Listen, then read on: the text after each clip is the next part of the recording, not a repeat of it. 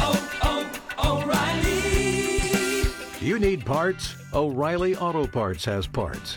Need them fast? We've got fast. No matter what you need, we have thousands of professional parts people doing their part to make sure you have it.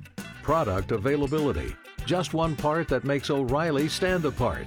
The professional parts people. Oh, oh,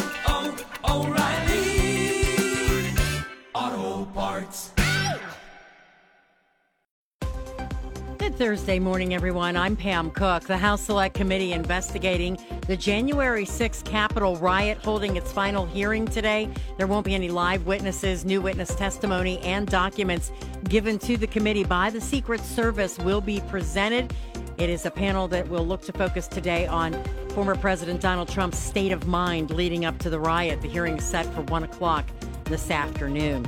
Well, it's mushroom season here in Ohio, tempting more than a few enthusiasts to forage for their dinner. But Ohio is home to some of the world's deadliest mushrooms, and a recent rash of nearly lethal poisonings has experts warning Ohioans against eating any mushrooms that are found growing in the wild.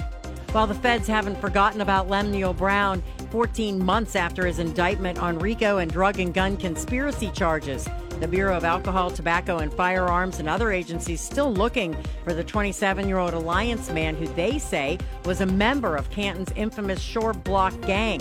The ATF offering a $5,000 reward leading to his arrest. You can check out the story at WHBC.com.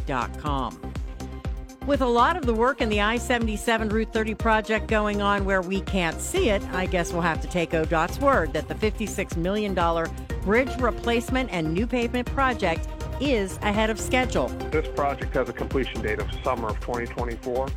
You know, we're hoping that we can get all these ramps open by summer of 23 with a little bit more paving work to do and, and hopefully out of the way by fall of 23. The ramp closings and traffic configurations are staying much the same through the winter and into next spring, though I 77 southbound traffic will no longer be split. That change will happen sometime between late November and December, according to ODOT's Justin Chesnic. For News Talk 1480 WHBC, I'm Pam Cook.